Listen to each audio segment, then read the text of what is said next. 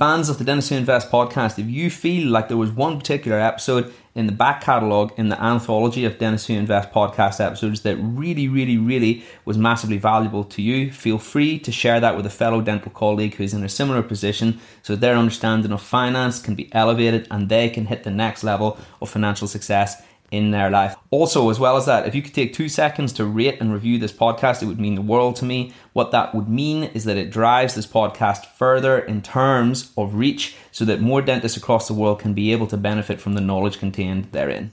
Welcome. Welcome. Welcome to the Dentists Who Invest podcast.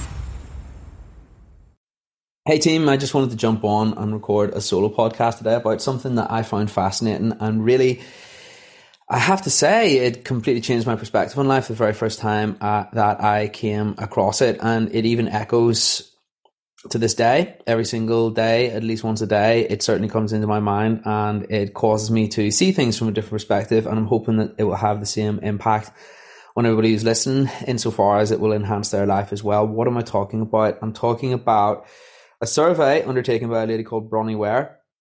And that survey is called The Top Five Regrets of the Dying. Now, this is a lesson on life as much as it is a lesson on finance, money, business, and wealth. Of course, all of those things are inextricably linked anyway. Really, I see this as something a little bit beyond money. Um, this is this is this is something that will cause us to shift our entire perspective on how we go about things, how we see things, and probably how we see money as well, which is the main reason why I'm publishing it on the Who Invest podcast. So, the top five regrets of the dying, survey by Bronnie Ware. For anyone who doesn't know, Bronnie Ware was a nurse who worked in Australia. She worked in a palliative care home. She was surrounded by people who were at the very end of their life, and most of these people were old people, so they had a lot of life experience, they had a lot of wisdom, and they had a lot of perspective. Perspective that we don't actually achieve perspective that we don't actually get until we've lived those lives and we've been on this earth for that many years. So really, whenever they have an opinion on something, whenever they have a perspective on something, bearing in mind that these are average people who lived average lives in a uh, in a country that is similar to ours, uh, the the country that most people listen to this podcast in is the UK. These people were in Australia, so very similar in terms of philosophy, in terms of income, in terms of all of those things. So if these people represent us and they represent us a little further down the line, or certainly it's the best window or opportunity that we have to speak to that version of ourselves who is 85, 90, 100 years old, then really for me, their words are worth listening to because really, in a way, they represent our perspective whenever we reach that age, or at least it's the best opportunity we have to understand how we may think whenever we reach that point. Therefore, their words have gravity. So, Bronnie Ware worked in this palliative care home she was observing a lot of people at the very end of their life, a lot of people who lived their lives, a lot of people who were almost about to die. And she had the idea one day to undertake a survey and ask these people, what was your biggest regret? What is your biggest regret about your life now that you're at the point where you have not that much time remaining? How do you feel about the journey? How do you feel about the bigger picture? If you could you could go back, what would you change? What are your main regrets? And of course, regrets is another word for things that we would change. It's a term which can mean things that we wish we could go back and do differently. So, therefore, really, if we're in a place where we can't go back in time because nobody can go back in time, there's no such thing as a time machine, then the only real way we can change these things prospectively is when we still have the time to do it. Therefore, when we have the opportunity right now before we've reached that point. A regret is something that you wish that you had done differently and that you wish that you could go back in time and change. Or at least if you could go back in time, you would change it and you would do it differently. That's literally what a regret is. So therefore, when these people are retrospectively saying, these are my regrets, actually, that is a prospective version of us speaking about the things that they like to do differently today. Here's the cool thing we are still in that time. We still have the opportunity to change these things, or at least most of them. So when we hear these things out loud, really we're talking to a future version of ourselves, or really we're talking to someone who represents something similar to a future version of ourselves, and ourselves voicing their opinions. Now, anyway, I've done enough pretense on this survey. I've done enough pretense on what these regrets are. Everybody gets it and everybody gets what they mean whenever we talk about them as well. And also the significance of them too. And also how amazing an opportunity we currently have right now to be able to ensure that we're not saying these things whenever it comes to the end of our life. So let's go ahead and look at the top five regrets of the dying. Regret number one I wish I'd had the courage to live a life true to myself, not the life others expected of me. Regret number two I wish I hadn't worked so hard. Regret number three I wish I'd had the courage to express my feelings. Regret number four, I wish I had stayed in touch with my friends. Regret number five, I wish that I had let myself be happier. Just going to give everybody a moment to digest those.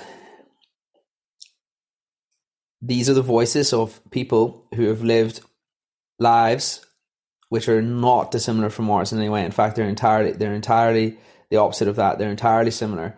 They represent the thoughts of each and every one of us whenever we reach that age. Now, of course, we mightn't necessarily think exactly the same as them, but here's the thing: in likelihood, we'll be very similar. And if we're going to operate out of an odds principle, well, on that basis, really, in reality, there's a good chance that if we continue to think about things the way that we do presently, continue to go about our lives and think and do the same as everybody else, have the same thoughts, listen to the same parts of our psyche, listen to the same parts of our subconscious, whether those be things that are, enable us or inhibit us, well, chances are we'll be saying these things at the end of our life. Because remember, these are average people. These are people that represent society. These are the people that represent us. Therefore, we know that if we think the same as everybody else, we think the same as society, and we do the same things, and we have the same thoughts, and we act in the same way, then chances are this is what the outcome will be at the end of life. And of course, it's important to remember we're focusing on the regrets for the moment. There'll be a lot of stuff in there that's amazing as well. There'll be a lot of stuff in there that means that they are happy, and there'll be a lot of things that they are well they, they believe are good decisions at that point but all we're doing right now is focusing on the regrets because these are where there is some real wisdom to be yielded these are where some there is some real wisdom or insight into how we're going to think a little further down the line. What is wisdom? The definition of wisdom is undertaking actions which are likely to yield long term success. Wisdom is a really cool word, and that is a really cool definition for the for the word wisdom. And whenever I started to see wisdom in that way, I was like, ah, so really what I want to do is I want to take, undertake as many actions in the here and now, which are going to yield me positive results in the long term. Because you can see things from up top. You can see things from that higher perspective. You're not just operating in the here and now, in the thick of it, in the weeds, so to speak. You can elevate yourself beyond the foliage that you can see around. You can elevate yourself around. You can elevate yourself beyond the obstructions that you see right here, right now in front of you. You can see around corners, so to speak. That's what wisdom is. Wisdom is understanding what is the correct and most efficient path for you to achieve your goal, whatever that is.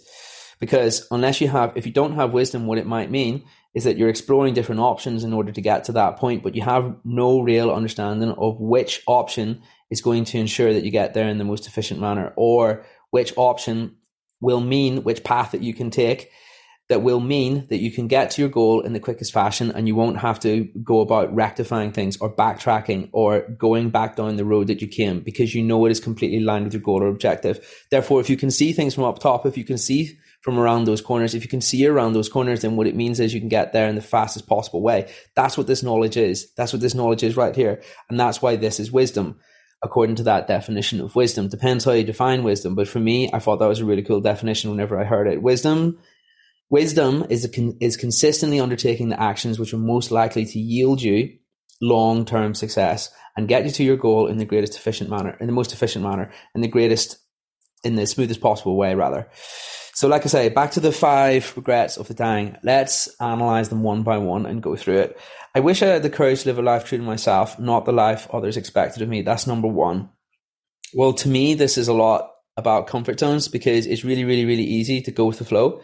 Despite how you feel on the inside, it's really, really, really easy to accept the reality that's thrust upon you by others because others will thrust an identity on you unless you actively choose to decline that identity and choose to go your own way. Now, it's certainly so easy to acquiesce to that from the point of view that, as I say, we want to go with the flow and there's that people pleasing side to our character. Now, that's not necessarily a bad thing. However, what we really want to do as much as possible is make decisions which are completely free from that fear of judgment of others because we know that those are going to be aligned as much as possible with what truly makes us happy. And that for me is exactly what this first observation is or this first regret is I wish I had the courage to live a life true to myself because what is courage? Courage is overcoming fear. Courage is the ability to step outside of your comfort zone. Courage is the thing that is going to propel you forwards to achieve amazing things in your life because everything cool, in my opinion, everything cool in this world lies outside of our comfort zone, lies on the opposite side of fear. So that's what this reflection is for me. It is, it is, it is a reflection that observes that they consistently or not, or at least not, maybe not consistently, but maybe not as much as they would have liked. They didn't step outside of their comfort zone as much as they would have liked to. And what that meant was that they accepted the reality that others thrust upon them, whether that be working conditions, whether that be unfavorable situations domestically, whether that be unfavorable situations in a friendship circle, whatever that is, what they really regret, at least in my analysis of this, of this, of the, of, of this number, this first one, this first regret of the dying, the main one, the top one, is that they didn't have that courage to step out. Now, in the moment, that is very tough to do. It's not easy to step outside of a comfort zone because it is scary. But for me, the biggest reframe here is to understand that if I consistently don't lean into that fear, if I just consistently accept that reality, then one day it's going to lead to an even bigger pain, which is the fact that I'm going to regret this so, so much whenever I don't have the opportunity to go back and fix it. And the second that I think to myself, okay, now of these two options, of these two options that are in front of me, if I don't change this and I am going to regret it a little further down the line when I don't have the opportunity to change it, then for me, actually, because that pain is so immensely great, when I put myself in the shoes of that individual who feels that way, all of a sudden, the comparative pain of stepping outside the comfort zone in that moment or the comparative fear that I have to overcome looks way easier all of a sudden. One saying that I think is really cool is that change happens when the pain of staying the same is greater than the pain of change. So you're just reframing the moment, you're reframing that decision for yourself and understanding if you don't take that decision, it's going to lead to even greater pain further down the line. Therefore, comparatively, this is a more straightforward decision given that relatively speaking that is the easier option the easier option is just to take action in the moment step outside of your comfort zone lean into the fear and achieve the thing whatever it is that you want to do so that you know that when you can look back that you won't have this regret, the top regret of the dying. That's how it feels in the moment. That's why these things happen. That's why people have these regrets. Because for me, it's about it's about them consistently accepting them not having the perspective to realize that how their actions in the moment in which they accept comfort they didn't have that perspective in the here and now they didn't have the perspective at the time and they only have it a little further along in life Therefore, it is their regret that they didn't have that courage at the time. Therefore, we now understand what we need to do to alleviate the possibility of us having this regret as much as possible. Boom. Regret number two, I wish I hadn't worked so hard. Again,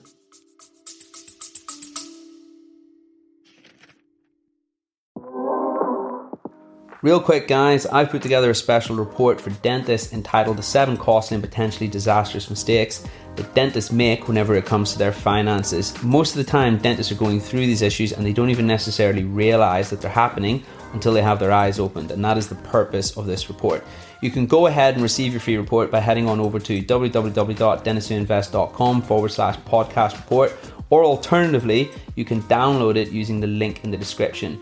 This report details these seven most common issues. However, most importantly, it also shows you how to fix them. I'm really looking forward to hearing your thoughts.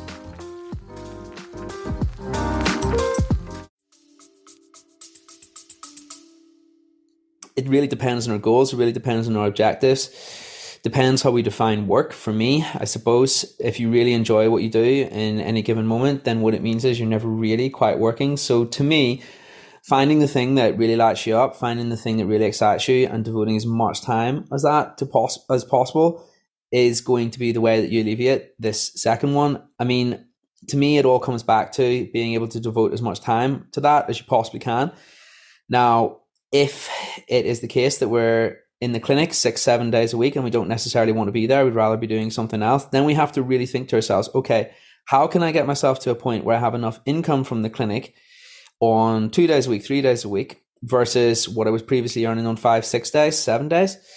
if I can just simply enhance my income and get myself to a point where I have the output that I desire from my clinical dentistry, I have perfect balance and I can do more of the things that I enjoy in any given moment, then for me, number two will be mitigated. Of course, this is all just my opinion and this is what I can see. And I'm sure other people will look at these regrets and think to themselves, hmm, I actually see it from a completely different perspective, James. But what I am sharing with everybody is my personal reflections on how I plan to ensure that I do not feel this way whenever I inevitably am on my own deathbed. And I'm hoping that somebody somewhere listening can benefit from the logic and wisdom that I've got on offer here. Of course, this will not be completely aligned with everybody's perspective. And some people might think to themselves, well, do you know what, James? I could see it from a different angle, or I don't agree with that. Completely cool. And I honestly would be all ears to hear if someone else can see something or hear something that I've missed. But like I say, these are the things that leap out at me. And this is my personal plan 101, so to speak, as to how I intend to avoid feeling like this as I approach the end of my life and years and days on this earth. Number three, I wish I had the courage to express my feelings. I mean, again, for me, this comes back to the comfort zone thing. It's all about figuring out, it's all about figuring out how you feel, what is most aligned with your inner essence, insofar as what are your true thoughts on a particular subject or on a particular topic, and then working back from there and understanding why you may not feel that you can necessarily express that. Now, there may be a reason why that you're unable to do that. There may be some mitigating factor, but at least if you've isolated how you truly feel, that is the best place to start rather than the other way around. A lot of people, what they will do in from from uh, my observations is that they will allow the external world to determine how they feel about something and they'll in a way shield themselves from their own inner essence their own thoughts their own opinions on a matter because they don't feel like those necessarily fit in with what others think around them whereas if we can do it the other way around at least we're a little bit closer to the mark Regret number four, I wish I'd stayed in touch with my friends. Yeah, I mean, again, it comes down to goals and objectives. I think having some sort of routine where you take the time to reach out to a friend every single week and just touch base with them and say something to them, whoever it is, making a note of people's birthdays. People really value that. They feel really valued whenever they know that you're there in your sphere of consciousness, that you're making the effort on that front. Maybe it's about having some sort of routine whenever it comes to staying in touch with people because to me like all of like a lot of things it's just about putting in the reps at least to a degree. The reps being making the effort. We have a routine for lots of things in our life. We have a routine for the gym. We have a routine that we eat. We have a routine that we go to work. So maybe it's about implementing something like that into your routine as well which is what which is often something that you don't hear about as well and of course, a lot of people might think that and think, well, how mechanical is that? How how how rigid is that? And I do hear what you mean. I, I, I hear what you mean entirely on that front. But here's the thing: if most people feel that way, and most people feel like doing something like that is superfluous and a little bit, a little bit insincere, a little bit fake, or I don't know whatever label people choose to use to ascribe to that. Well, for me, the fact that most people probably look at it that way is also the reason why most people tend to feel like they haven't stayed in touch with their friends uh, throughout the course of their life. Maybe it's because they have no methodology to doing that. They just leave it a little bit to the to the to, to, to chance or to fate, and maybe it's that consistency that means that they feel like this towards the end of their life. So something I've been doing recently is once a week, just reaching out to somebody that I know. Um, there's no consistent routine or pattern to it. I just try to do it and make a note of it, and I'll message them and I'll say, "Hey, it's been a while. How are you? How's it going?" Something along those lines, and just rekindling that friendship. and at least you're putting in some sort of consistent effort to it. And for me, I feel like hopefully that's going to mitigate things, uh, or that's going to really, really help on this front. I can't say for sure. I can never say for sure until I get there. And number five, I wish I had let myself be happier. So again, this comes from giving ourselves permission to be happy in the moment rather than delegating that to some future version of ourselves. How do we figure out how we can be happy in the moment? Well, for me, it starts with understanding what is our perfect balance in life in terms of what would we really, really, really like to spend all our time doing, and then work back from there effectively. Because really, in an ideal world, if nothing else was a consideration, then that would be how your life would look. That is what you would do all day. Maybe you would just go to restaurants all day. Maybe you'd go to the beach. Maybe you'd actually still like to go to work seven days a week however that looks, that's fine. You like what you like, and there should be no apologies for that whatsoever. So for me, this comes back to understanding what it is that actually makes us happy, and then give us giving ourselves to be happy in the moment, giving ourselves permission to be happy in the moment, rather than saying, "Oh, I'll be happy when I get this," or "I'll be happy when I retire," or "I'll be happy when I get this specific thing." For me, there is no law of the universe that says that we have to delegate happiness to some future version of ourselves. I feel it's a trick of our subconsciousness to a degree that we feel like we have to be on a specific path, that we feel like we have to be actively contributing towards something and that requires sacrifice in the here and now. That's not necessarily true because what if you enjoy making progress on the journey? What if you enjoy the activities that allow you to make progress to that overall goal? There's no reason that you don't necessarily have to enjoy those activities. Most people sacrifice today for tomorrow. Most people sacrifice the journey for the destination whenever it comes to finance. What am I talking about? I'm talking about sacrificing our time, our energy, our happiness, maybe to go to a job that uh, we do not necessarily enjoy as much as we could in order to earn money, in order to contribute towards our retirement portfolio so that we can one day, inverted commas, be happy. Um, again, like I say, if you want to achieve financial freedom, that's not the only way. There's a lot more ways to be free.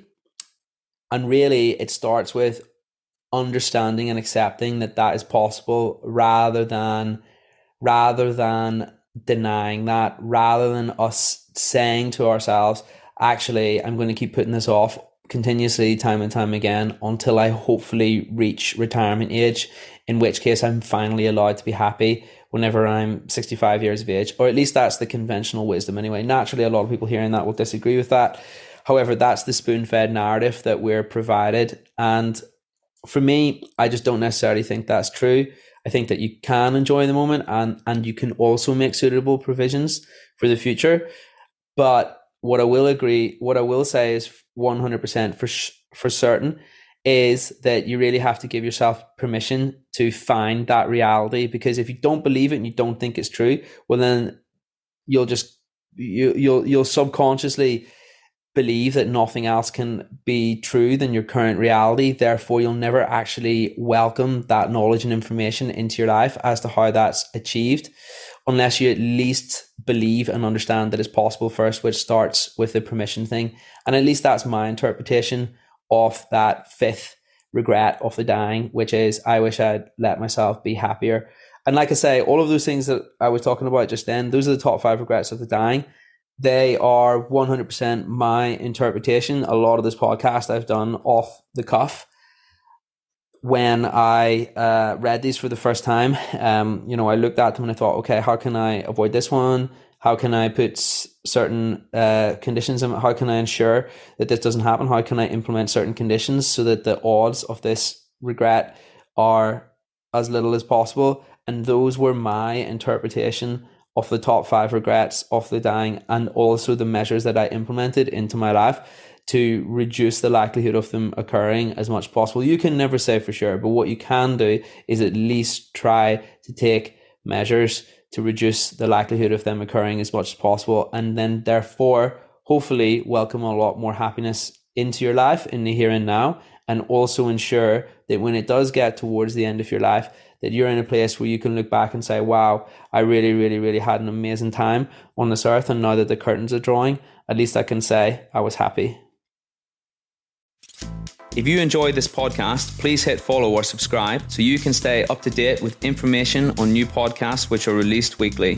Please also feel free to leave a positive review so others can learn about this podcast and benefit from it.